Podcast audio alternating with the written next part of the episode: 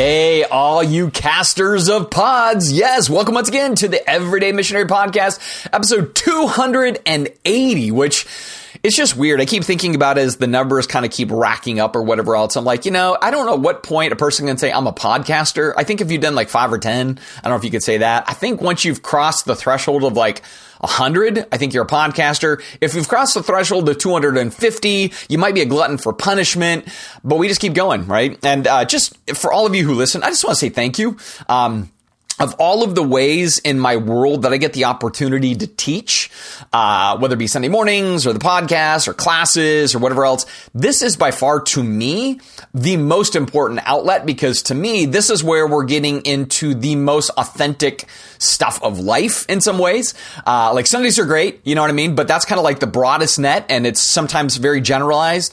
And I don't always get into the weeds of application like I try to do here or even get into the sticky, painful stuff of life like I try to do here. Uh, and so for me, this is like probably my most favorite outlet for teaching. And so thank you for all of you who decide to listen to the podcast because it certainly means a great deal to me. So anyway, that's the first thing I want to get out of the way. Second, though, is the topic of the day. And the topic of the day for episode 280 is the gospel. All right. And I, I, I want to get my best, like, I should get like, a, like my, either get my Pentecostal on, like the gospel, or get my best Southern Baptist on the gospel.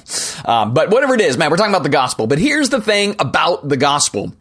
Because I know right now some of you are like, oh, I know this one. And you're just clicking off on the podcast, right? And others are going to be like, ooh, what's he going to say about the gospel? Is he going to get the gospel right? Is he going to have all the components of the gospel? Is he going to fulfill all of the different things that are considered the gospel? Is he going to do the golden chain of Romans when it comes to the gospel? And the answer to all of that is we're going to see by the end. All right. But I'm not hitting this exactly from the perspective that some people might be assuming when you're going to talk about the gospel.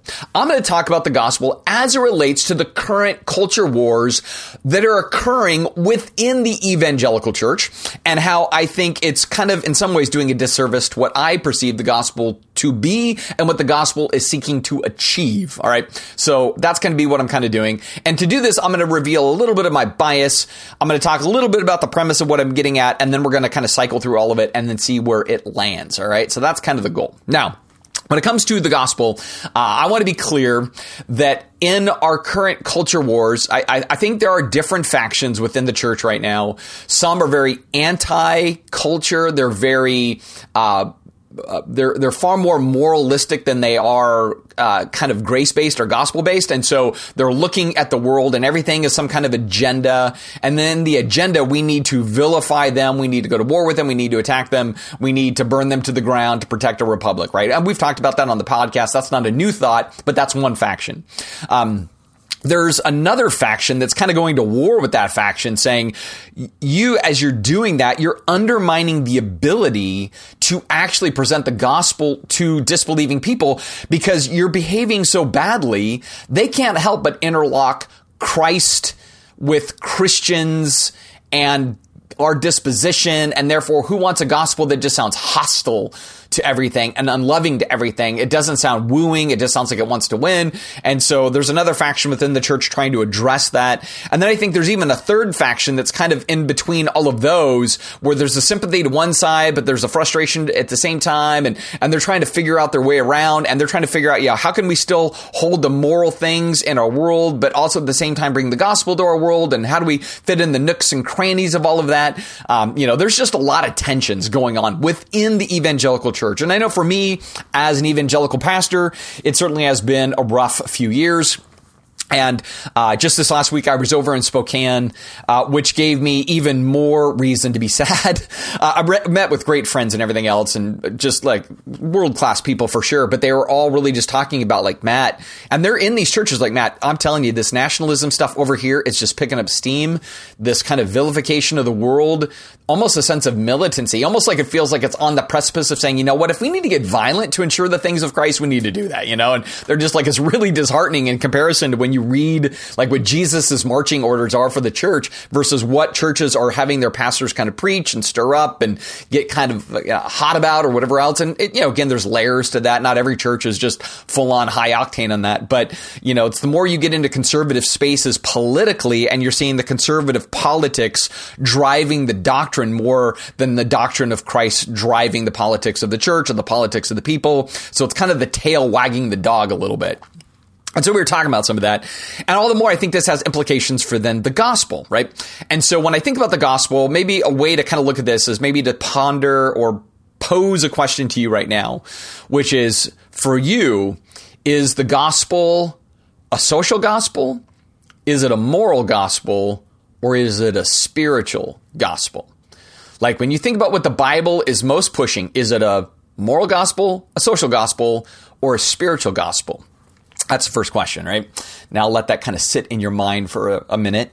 And then I will go so far as to say, when it comes to which of the three that I believe is in play, it's very easy for me. All three are part of the gospel. All three are intentions of the gospel. The gospel's designed to change society, right? So it's a social gospel. The gospel's designed to bring a vo- voice to our morality. So it's a moral gospel. And the gospel's designed to change our inner person from death to life, right? This is why I say life is better with Jesus because he comes in and he changes your life. He gives you an abundant life, a transformation of life, a newness of life so you can take that life to others. And in that sense, it's a spiritual gospel, right? We're moving from our sin to his righteousness kind of thing. And so all three must be true. And what I'm finding is too often there is this either rejecting two of those and only embracing one or accepting two but rejecting one or whatever else or elevating one and kind of demoting two, something of that nature. And I would challenge that and say if we don't leave all three equally intact as having equal importance and value in the overarching thing that is the gospel, then we're not really being fair to what the gospel is fully designed to do. So you want to see it like a three-legged chair, all right, or a stool. And so if you have one leg that's too long, if you're the gospel is mostly spiritual and that's the long leg, and the social gospel and moral gospel are shorter, you're gonna have a wobbly kind of thing. Uh, same with all the others. If you're like it's all social gospel and it's a really long leg, and then the other two are shorter legs, you're gonna have a wobbly kind of stool, right? So the gospel has to sit equally on all three, and I think that's what's getting sacrificed is in kind of the tribalization. We're also kind of tribalizing the gospel. And we're saying this is mostly our gospel and that's mostly our gospel. And then what happens there is then you start looking at the other side and they go, Oh, they don't believe the gospel. They're denying the gospel. They're not emphasizing the gospel. And I'm like, well, right. If any one of those three legs is over lengthened and over shortened, of course, then for you, you're going to look at others and go, it's too short. It's too long, whatever it is. We got to figure out how to have it all balanced out. Now, as the bias goes, I'll give this quick little caveat and then I'll kind of walk into this a little bit more. But for me, I clearly have a bias, and my clear bias, as I've shared on the podcast, is I fall into this post millennial category, which means I think the world is getting better and better because of the gospel. In other words, I think the gospel is transformative of all at all sorts of layers, right? Because it changes the inner spiritual condition of a person, hence it's spiritual.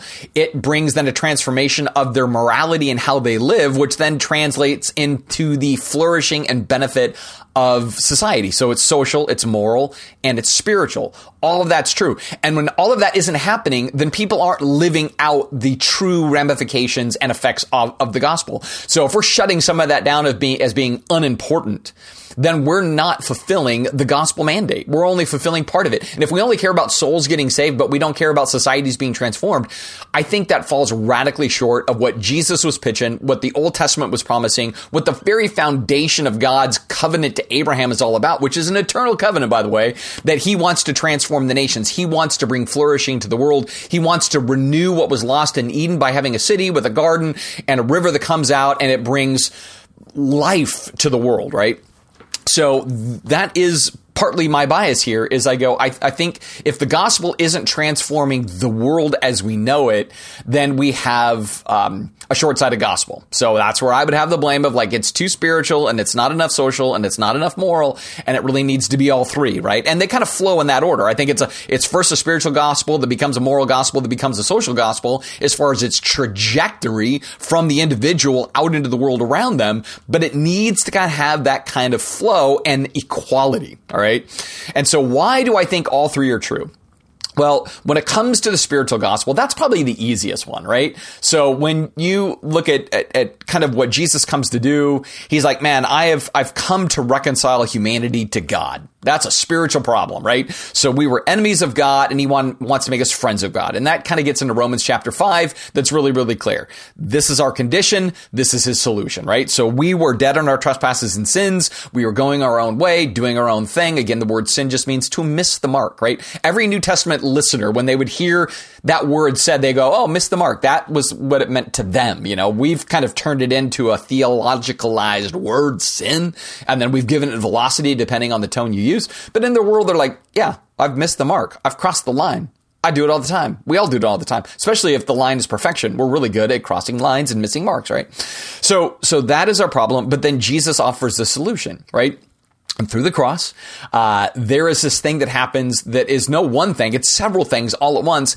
And it's dealing with Satan, it's dealing with sin, it's dealing with death. It's conquering those things through what he does, right? So the work of the cross is a work that takes sin and deals with the consequence and bestows life in Christ and through Christ, right? And that then brings a spiritual transformation in the person. It's the start of a journey. It's the start of an overall process where then by which the Holy Spirit takes up residence. And because the Spirit is now in us, I would call this an advantage. And I know that's a weird way to put it, but it's kind of a simple, kind of 21st century way I can put it is that uh, all human beings bear the image of God, but now those who are you know, saved in Christ, have new life in Christ, have embraced the spiritual aspect of the gospel. Their spirit is changed. The Holy Spirit comes in them and they now have an advantage in how to live. And the advantage then is they are given the ability to, to obey at a level they didn't have before. Uh, they are given the capacity for the Spirit to produce in them His dispositions. But it seems that Paul says, provided you submit to the Spirit, you walk in the Spirit, you yield to the Spirit, He's going to do that in you. That seems to be some kind of decision making on our part that says, I want the Holy Spirit to do stuff in me. Because again, one of the big discouragements I've certainly seen is how little fruit of the Spirit I'm seeing in the professing church sometimes. And I go, well, why is that? I go, well, it's just because not because I don't think they're saved. I think they're saved. I just think it's we're, we're getting so consumed by the political banter. We're not really trying to walk in the spirit. We're walking in the voice of whatever pundit we listen to.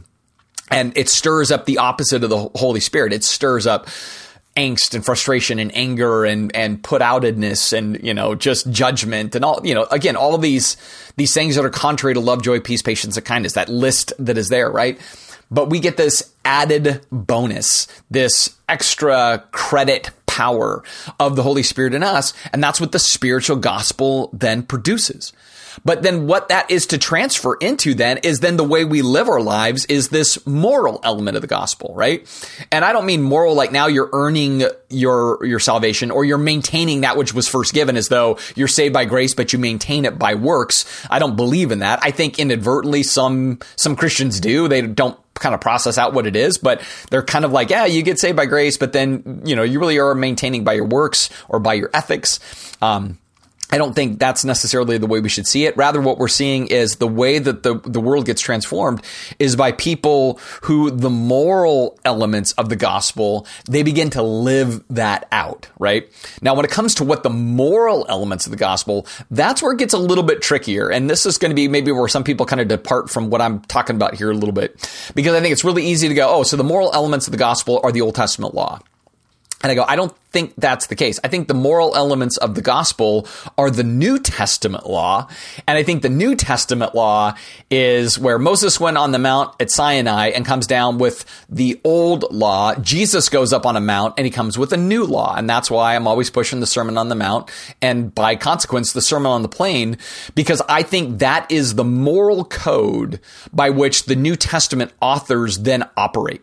So, you know, I, I, I tend to kind of have this this mentality that sees it as like a peak, right? So Jesus is at the top of the peak. His words are really the the the foundation by which everybody else is kind of writing off of that, right? So whether it be Jude or James or Peter or John or whomever, they're writing off of the peak that is what Jesus teaches throughout the Gospels. And then in particular, I think it's really honed in when it comes to be it either the Sermon on the Mount, the Sermon on the Plain, or I'd even go into places like Matthew 25, where he's like, hey man, on the final exam, here's what I'm testing for. You know, did you do these things? Because this is the real moral implications of what the gospel does. It makes makes you such a radically different person. You're doing things upside down and backwards from the way the world does them, which is why, again, as I keep pitching here lately, the book of Revelation is like, hey man, the, the ways of the world or the ways of Babylon or the ways of the beast or the ways of the dragon, all of that is the way business is always done in the world. It's,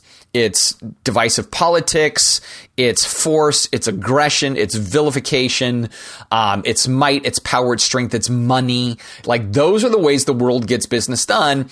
And yet the way of the lamb is everything else is opposite, upside down, backwards, contrary to everything else. And that is to be our morality. I want to be clear about that. The, the, the forefront of our morality is all that stuff that Jesus promotes as, hey man, this is what my people do. The world does it this way. My people do it that way. See, I say that because there are a lot of disbelieving people that are moral from an Old Testament law kind of standard, right? Because again, in the Old Testament, there wasn't a whole lot of thought about the inner person. Jesus kind of brings that. He's like, now what about your heart, right? But in the Old Testament, it's just like, hey man, if you don't kill, if you don't cheat, if you don't lie, if you don't do these things, hey, you're a moral person. And there's people of other religious backgrounds that don't embrace Jesus in any way that highlight a lot of the same morality of the Old Testament. It's even why our republic was built in many ways off of the Old Testament Law because they're like, hey man, that's palatable. That that's something you could expect as kind of a general rule of thumb, right? That people will treat other people this way. Now, it doesn't always work that way, right? There's certainly immoral things in the world. There's immoral things in the church. There is those things. Um, but I would argue that the gospel's sense of morality is not the rule keeping elements of the Old Testament. It's this new kingdom code of Jesus in the New Testament and highlighting those things. And so, uh, for us, morality would be peacemaking. Like that's our morality. If we're not making peace, if we're stirring up strife, if we're vilifying people on the other side, we are not being moral based on the gospel. We may be being moral based on some either a an Old Testament model of like there was very much a blessing and cursing, good guys, bad guys, kill them, save them. Like all of that was in the old, but in the new, there's this whole different radical new idea, and we're supposed to be the ones that are coming and bringing flourishing to a place that's in decay, and it's our morality that is a part of how we bring flourishing to the decay, right? So if we're not embodying those things like we're poor in spirit and we're meek and we're mourning over the things that we see, if we're just angry over sin instead of mourning over sin, that's not the ethics of the kingdom. That's not that's not the morality morality that Jesus was promoting. This is why he he's like, hey man, uh, I want there to be a purity of heart. I want there to be a joy even in the midst of persecution because the world's going to see you different. That's why you're salt and that's why you're light. And this is why your righteousness exceeds the righteousness of the scribes and Pharisees. Their righteousness was based on just rigid law. Jesus is going to this whole new place. He's like, you want to know what righteousness really looks like? And then he just starts marching through. You're making up for with people that have wronged you or you have wronged.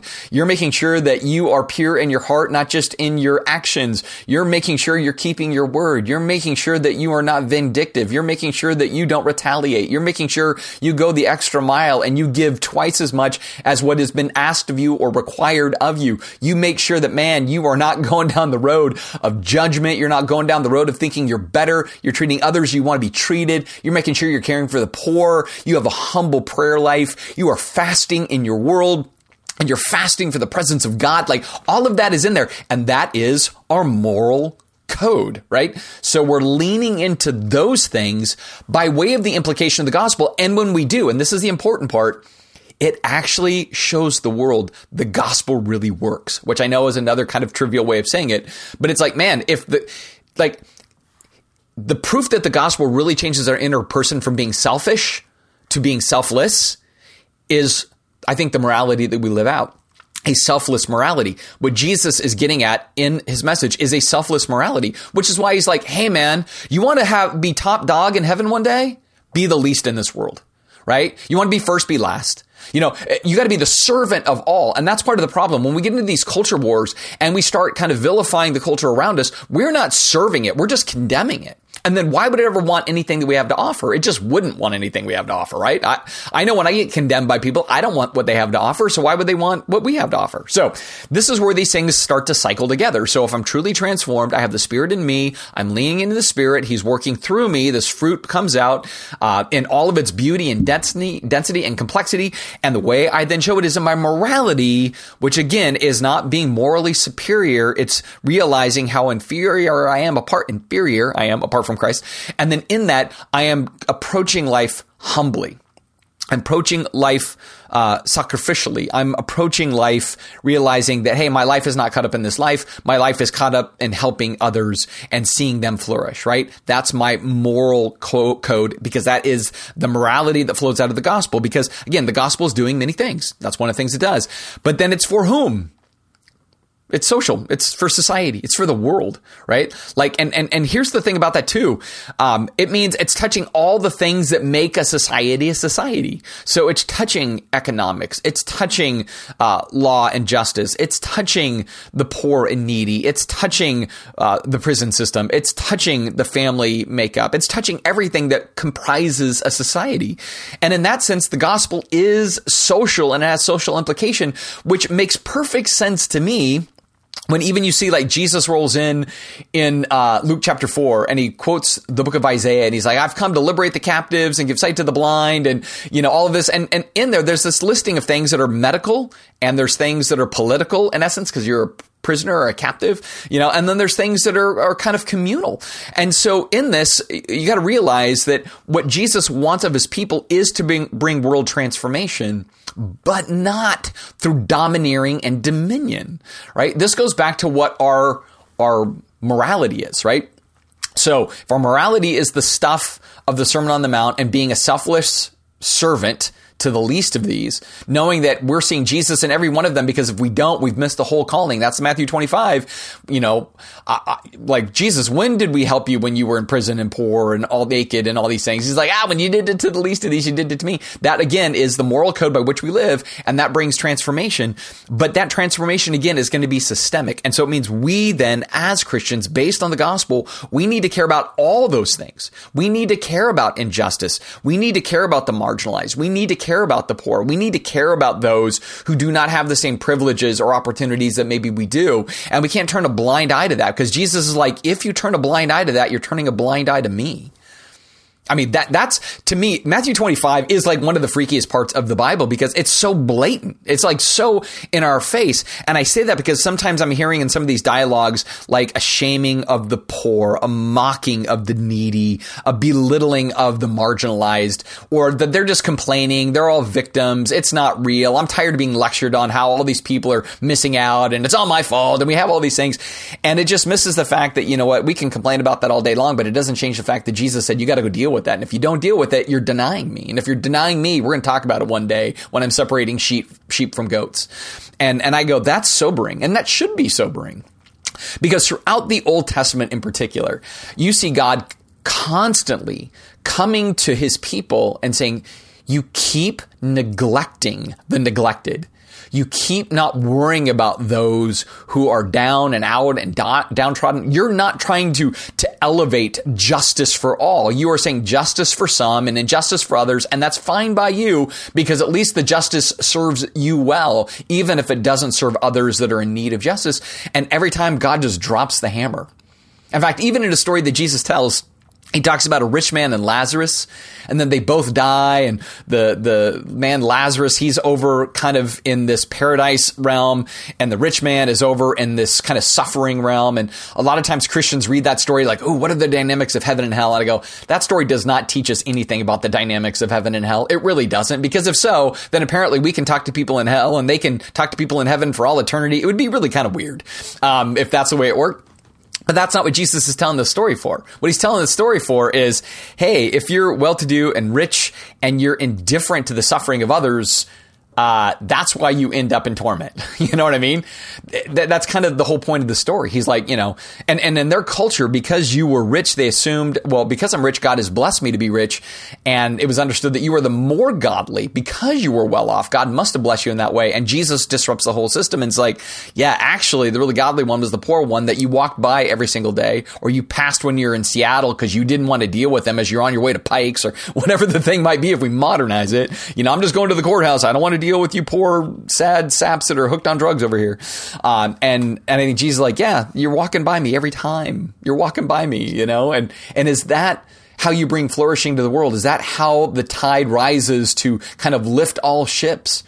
And that's why I think the gospel has a social implication because Jesus repeatedly was showing it had a social implication. He's hanging out with the riffraff to show it has a social implication. He's speaking to things of priority to show that it has a social implication. And if God's promise to Abraham is, uh, Abraham is true, he's going to bless the nations, right?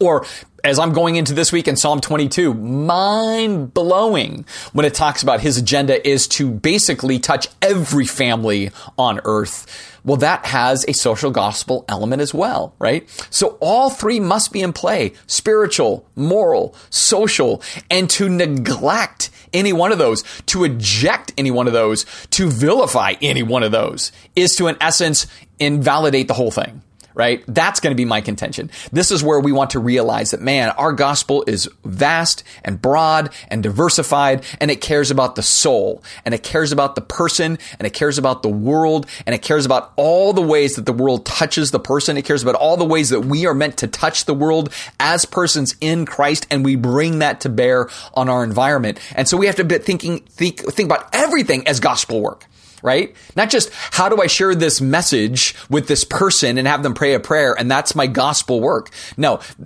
that's the start. That's the just the very start of a race that is the gospel. This is why the gospel of the kingdom, as like Matthew loves to call it, is about this whole thing called the kingdom. The kingdom is not just uh, again a positional shift from uh, you know like being out of Christ in Christ, and that's the kingdom. No, it's it's a shift of of global proportion, right? Where the individuals changed to change other individuals, to change the world around them, and to see God's restoration project continue to be underway underway till to the end of all things. That's the point of this whole thing.